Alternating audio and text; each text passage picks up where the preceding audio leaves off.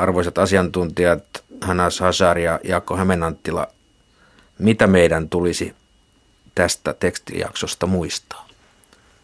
Varmaan yksi, mikä siellä, siellä mulle nousee esille, on semmoinen teema, josta tietysti on, on erityksiä, ehkä, ehkä sitä on jonkin verran sivuttu, on juuri tuo Jumalan, Jumalan ja maailmankaikkeuden suhde, että siellä, siellä sen kolmannen suuren lopussa sanotaan, että Jumalalle kuuluu taivaan ja maan valtius ja korostaa Jumalan kaikkivaltiutta. Eli se on, se on varmasti sellainen teema, joka toistuu, se toistuu toistumista, mutta ehkä se ansaitsee myöskin huomiota useammassa kohdassa, koska siinä näkyy sitten myöskin tuossa, jossain vaiheessa olemme puhuneet siitä, kuinka, kuinka niin kuin luomakunnassa, tässä tapauksessa taivaan luomisessa ja yö- ja päivän vaihtelussa on merkkejä, tunnusmerkkejä niille, jotka rupeavat niitä katsomaan. Ja se on Koranin erittäin yleinen teema, että jos ihminen katsoo luontoa, niin ihminen näkee sieltä luonnon takaa sen luonnon luojan, eli, eli Jumalan. Ja se on varmasti yksi näistä tärkeistä. Sitten tietysti se neljäs suura tuo uusiin, uuteen aihepiiriin, eli naisiin, jotka on sitten varmasti myöskin toinen semmoinen huomionarvoisa aihepiiri tässä jaksossa. Ähm, joo, tässä, tässä suuran äh, Al-Imranin lopussa niin äh, pitää muistaa, että kaikkien teot kirjataan ja äh, että Jumala ei unohda mitään tehtyä työtä ja tekoa, olkoon, olkoon se miehen tai naisen. Ja tässä tämä, eli, eli tässä mainitaan zakar untha, eli mies tai nainen, niin että kaikki ovat, jotka tekevät hyvää, niin kaikki, kaikkien teot kirjataan, kaikki, jotka tekevät pahaa, kaikkien, kaiken teot kirjataan. Eli, eli, eli tässä ei ole eroa ää, myös sukupuolten välillä tässä Jumalan, Jumalan edessä. Kaikilla on tehtävänsä, ne jotka tekevät tehtävänsä kirjataan ja saavat palkintonsa tuomiopäivänä. Niin ne, jotka muuttivat jättivät koteaan taakseen sekä miehet että naiset, heitä palkitaan samalla mitalla ja niin edelleen. Että tämä, on, tämä on tärkeä käsite muistaa, että tässä hyvissä teoissa ja, niin ei ole semmoista sukupuolinen ero, vaan että kaikki saavat sen, sen palkinnon. Tämä maailmankaikkeus, missä nyt ollaan, tämä, tämä mallinen elämä, niin on vaan määrätty aika – ja se päättyy.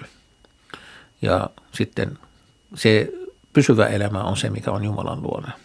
Niin, eli siihen pitää valmistautua, ei vaan tätä koettelemusaikaa, mikä meillä on tällä maan päällä. Ja siellä toisessa elämässä sitten tarvitsemme näitä tilinpitoja näistä no. hyvistä ja pahoista teoista. Nimenomaan. Sitten tietysti se toinen suuri teema, joka, joka tässä jaksossa nousee esiin, on juuri nuo naiset. Ja siinä on, mä kiinnittäisin huomiota tuohon neljännen suuren kolmanteen jakeeseen, jossa on, on, johon perustuu sitten islamin ajatus siitä, että mies voittaa neljä vaimoa. Niin se on siitä jännittävä, että jos me luetaan sitä nimenomaan arabiaksi, niin se, ne muodot, joita siinä käytetään, on niin sanottuja distributiivinumeroita. Eli jos oltaisiin hyvin tarkkoja kieliyppilisesti, niin se kohta pitäisi kääntää, että ottakaa niin monta vaimoa kun haluatte kaksittain, kolmittain tai nelittäin. Ja tätä ei ole, tätä ei ole sitten kauheasti tähän kiinnitetty huomiota, mutta on periaatteessa se on vain myöhempi tulkinta, joka lähtee siitä, että tuo on, on se katto, se neljä. Mm. neljä. Että siis jos luetaan vain tämä jae, niin siinä ei tule semmoista yksiselitteisyyttä, että montako, montako vaimoa saa ottaa, vaan se, se antaa ikään kuin esimerkkiä. Kaksittain voi ottaa kaksikin kerrallaan, kolmekin kerrallaan, neljäkin kerrallaan. Siinä ei ole kolmea pistettä siinä, siinä ja se on tulkittu, että se ylin on sitten se katto. Ja myöskin, että jos on jo valmiiksi yksi, yksi vaimo, niin sitten ei tietenkään saa ottaa neljää uutta siihen, sama, siihen päälle. Mutta niin sitä ei Korani tarkkaan ottaen sano, että se olisi katto. Mutta se raja on, on sitten, äh, tulee, tulee siitä oikeudenmukaisuudesta empimättä siinä samassa jakeessa, että jos pelkätte, että ette olisi oikeudenmukaisia heidän välillä, niin yksi. Mm-hmm. niin, ja se on se äh, suurin osa muslimeista, niin kyllä tuskin pärjää yhden kanssa. Siinä usein juuri unohtuu, kun mietitään, keskitytään niihin ikään kuin eroihin. Ja mm. ero, erona todetaan, että, että islamissa on neljä, mahdollisuudesta neljä vaimoa, niin ensinnäkin jo matematiikka osoittaa, että useimmat parit ovat yksi naimissa yhden kanssa. Se ei muuten oikein matemaattisesti täsmää. Ja toinen on tietysti se, että, että niin kuin myöhemmin tuossa suuressa selkeästi tuleekin esille, että, että miehellä on elatusvastuu – vastuu niin kuin vaimoistaan ja myöskin sitten lapsistaan. Ja, ja sieltä tulisi ajatella sitten normaali tilannetta, niin ei yhteiskunnassa valtaosalla ole ollut edes taloudellisia edellytyksiä ottaa useampaa kuin yksi vaimo. Että, että en ole koskaan nähnyt statistiikkaa siitä, että kuinka paljon maailmanhistorian aikana muslimeilla on ollut moniavioisia liittoja, mutta se on kyllä hyvin pieni, hyvin pieni ja marginaalinen vähemmistö siellä nämä moniavioiset liitot, koska niin no sen ymmärtääkin, että siis se on matemaattisesti mahdotonta ja se on taloudellisesti ollut mahdotonta. Niin, tämä kuitenkin on, on rajaus verrattuna aikaisempaan, että aika aikaisemmissa kansoissa niin ei ollut mitään, mitään rajallisia ää, tota, määriä, määriä vaan, vaan tässä, tässä tulee se ensimmäinen, ensimmäinen rajaus, että ei, ei saa olla niin, niin monta. Ja myös tässä rajataan myös avioerokertoja. Aikaisemmin on saanut olla useampi avioerokertaa, niin, niin islamista rajattiin, että ei voi olla rajaton määrä vaan jos kolmannen eron jälkeen, niin sitten antakaa parit kokeilla joku toinen, toisen kanssa elämistä, ei, ei sama pari, niin, koska tämä ei ole leikki. Niin, niin tämä tuli, tuli tässä, tässäkin. Tä, tässä myös määritellään sosiaalisia puolia aika paljon tässä suorassa. Puhutaan perhe, perheelämästä paljon, puhutaan taloudesta myös, myös jonkun verran – tässä, tässä suoran, tämän suoran alussa niin puhutaan niistä, jotka ovat huolettavista, holhottavista, että missä vaiheessa heille annetaan valtaa sitten hallita oma omaisuutta taas ja niin edelleen, että kun ne kasvavat tiettyyn, tiettyyn vaiheeseen.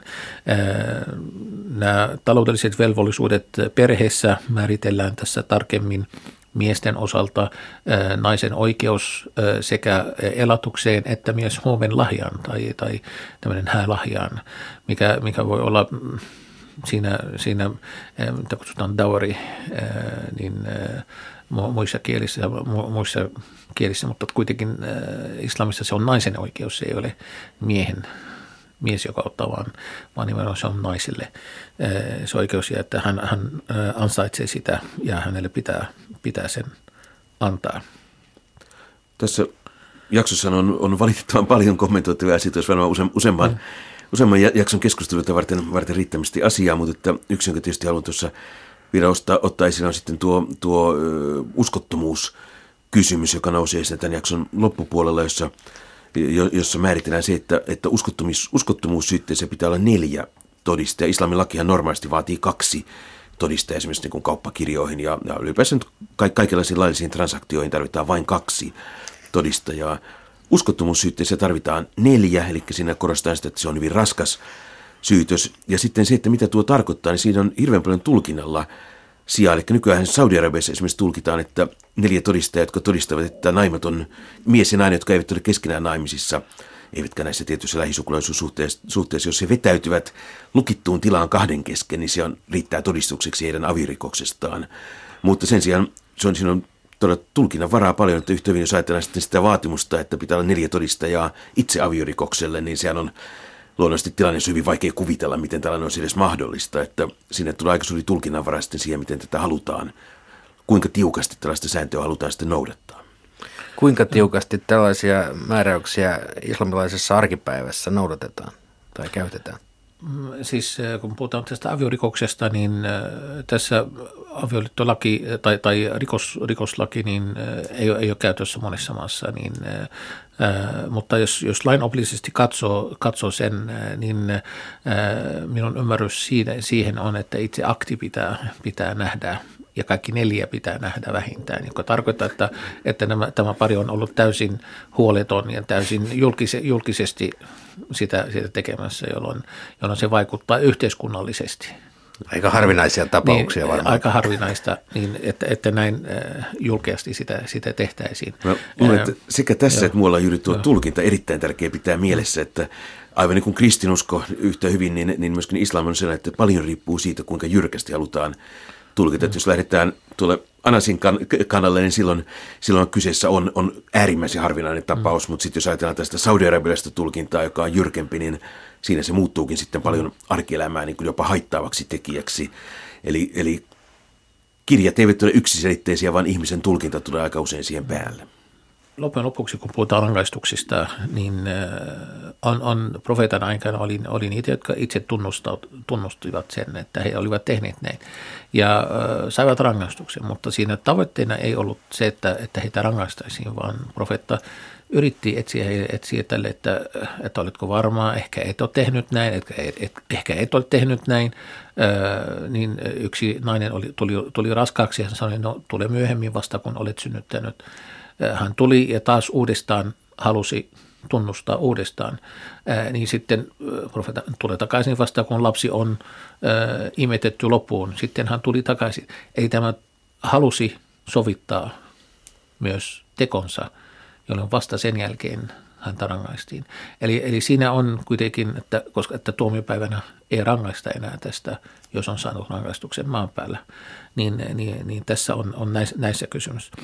Mutta halusin palata takaisin siihen, että tässä, tässä äh, naisten suoran alussa myös on tärkeät yksityiskohtaiset kohdat liittyen perintölakiin perintöasiaa, miten jaetaan perintöä, miten eh, testamentoidaan, eh, mitä tehdään myös niiden kanssa, jotka ovat mukana siinä, kun, kun jaetaan perintöä, mutta eivät ole niistä, joita mainitaan tässä, että ne ansaitsee jotain.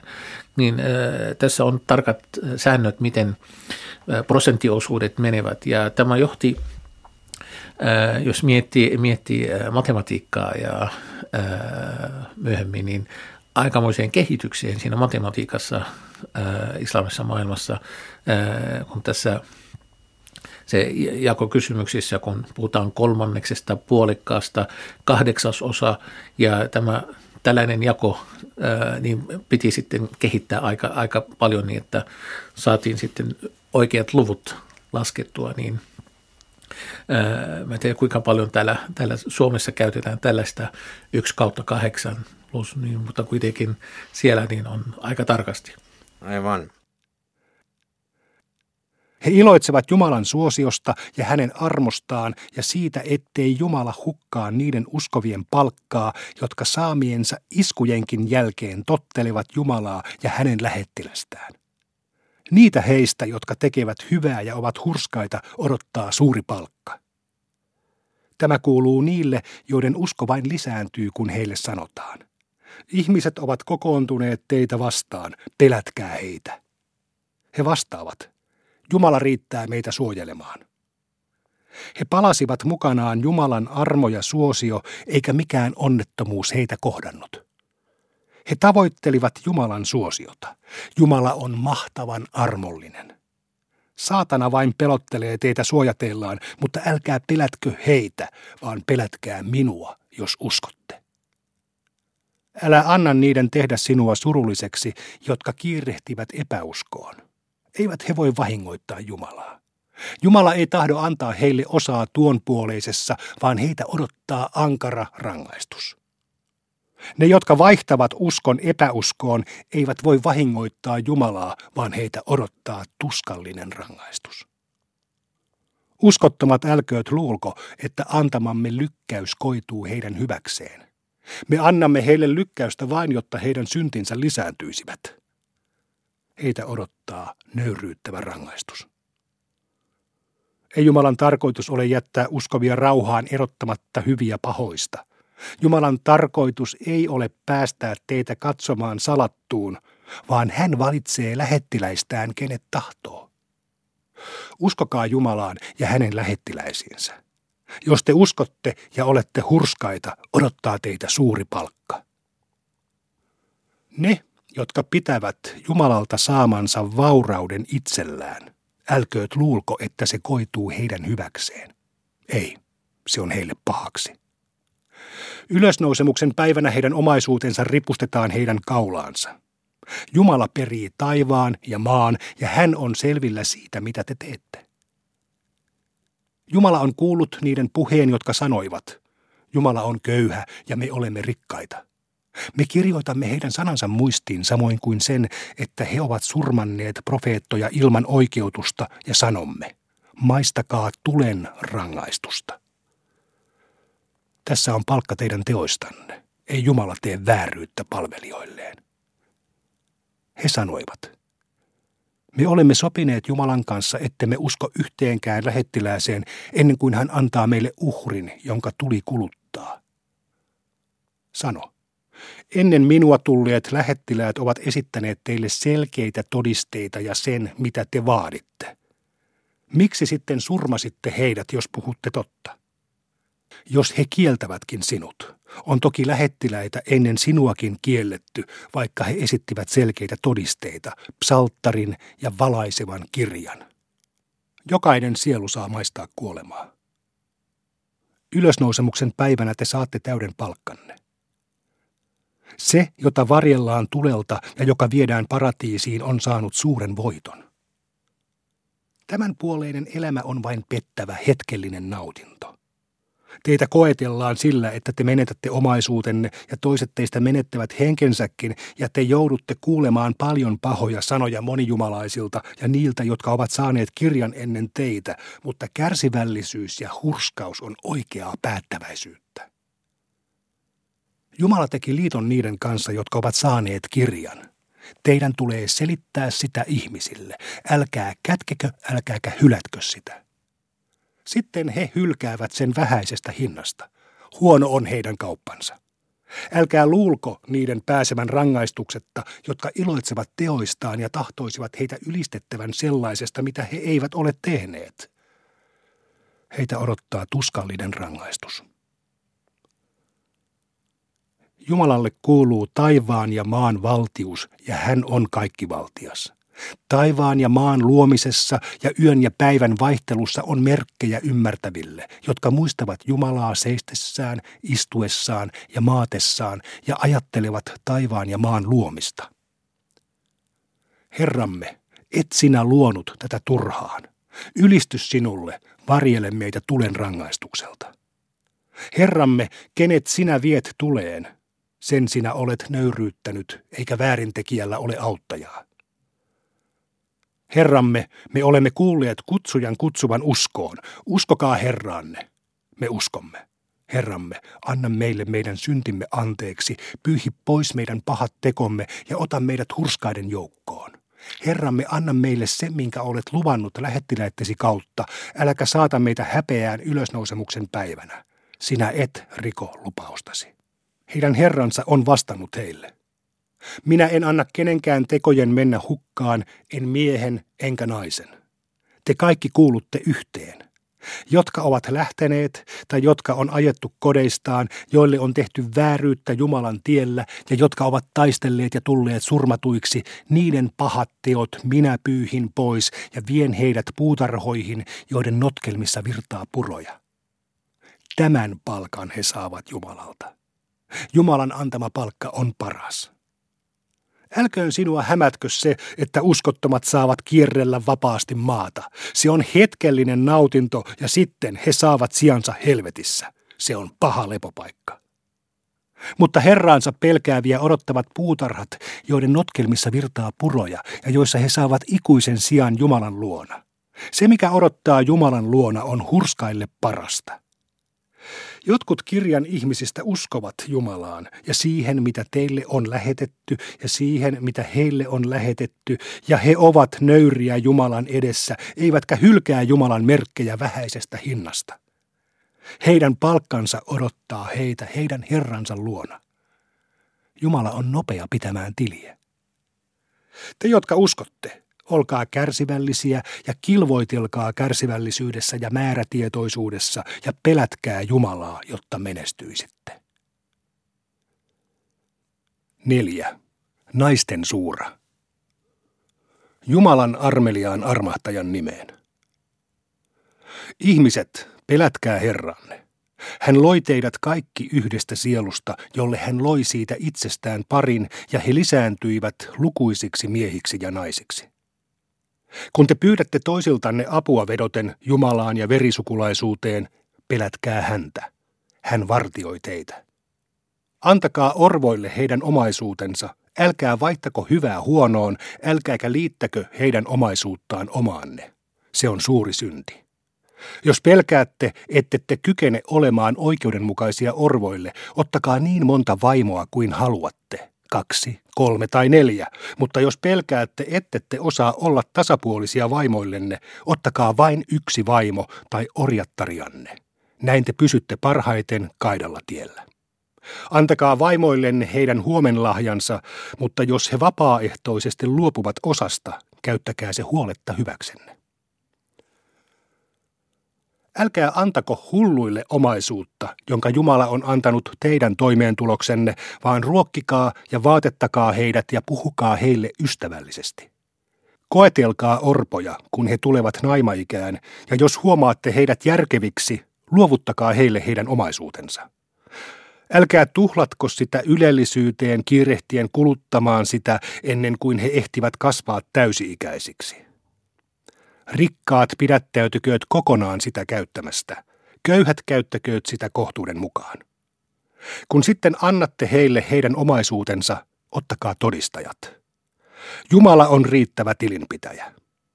Miehille kuuluu osuus siitä, mitä heidän vanhempansa ja muut sukulaisensa jättävät, ja naisille kuuluu osuus siitä, mitä heidän vanhempansa ja muut sukulaisensa jättävät, säädetty osuus, olipa perintöä vähän tai paljon. Kun sukulaiset, orvot ja köyhät tulevat pesänjakoon, ruokkikaa heitä pesästä ja puhukaa heille ystävällisesti. Ne, jotka itse pelkäisivät alaikäisten orpolastensa puolesta, pelätkööt Jumalaa ja puhukoot oikein. Ne, jotka kuluttavat vääryydellä orpojen omaisuutta, syövät vatsaansa tulta ja saavat korventua tulessa. Jumala säätää lapsistanne.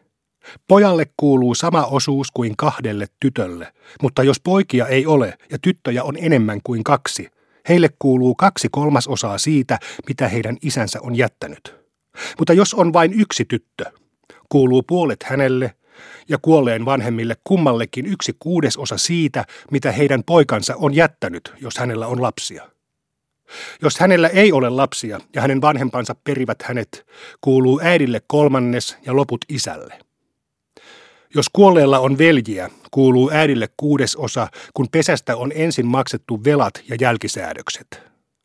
Te ette tiedä, ovatko isänne vai poikanne teille hyödyllisempiä. Tämä on Jumalalta tullut säädös. Jumala on tietävä, viisas.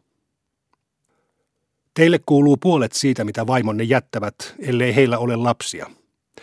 Jos heillä on lapsia, kuuluu teille yksi neljäsosa siitä, mitä he jättävät, kun pesästä on ensin maksettu velat ja jälkisäädökset.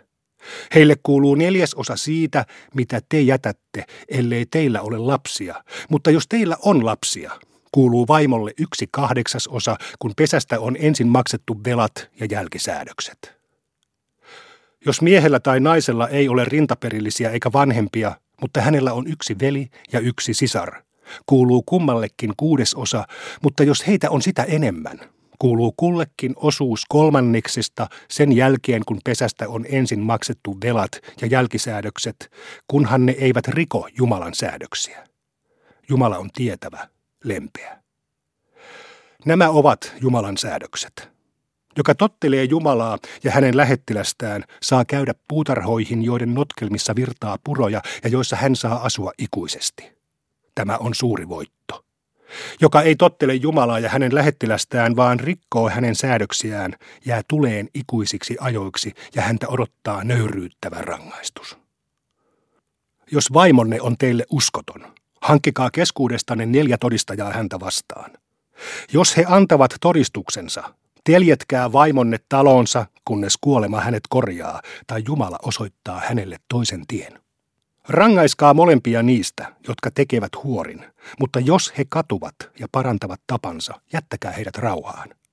Jumala on laupias, armollinen. Jumala armahtaa niitä, jotka tekevät pahaa tietämättömyydessään, mutta katuvat pian.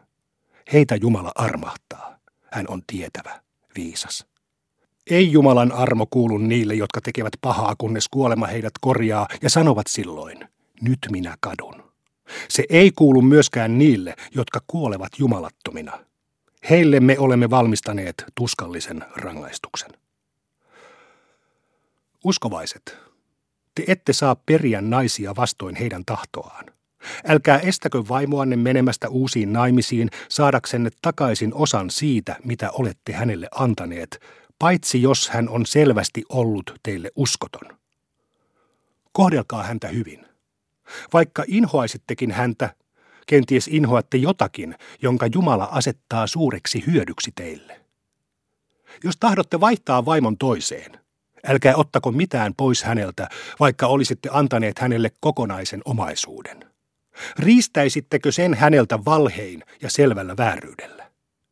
Kuinka voisitte ottaa sen pois, vaikka olette tulleet yhteen ja vaimonne on tehnyt kanssanne vahvan liiton? Älkää ottako vaimoksenne isänne vaimoa, paitsi jos näin on jo tapahtunut. Se on synti ja inhotus ja huono tie. Teiltä on kielletty teidän äitinne, tyttärenne, sisarenne, isän ja äidinpuoleiset tätinne, veljen ja sisaren tyttärenne sekä kasvatusäitinne, joka on teitä imettänyt, samoin kuin kasvatti sisarennekin, vaimojenne äidit ja kasvatti tyttärenne, jotka kasvavat teidän luonanne ja kuuluvat vaimollenne, johon olette yhtyneet. Jos ette ole yhtyneet vaimoonne, eivät hänen tyttärensä ole teiltä kiellettyjä. Kiellettyjä ovat myös lihallisten poikienne vaimot, ja kiellettyä on ottaa vaimoikseen kaksi sisarusta, paitsi jos näin on jo tapahtunut. Jumala on anteeksi antavainen, armelias.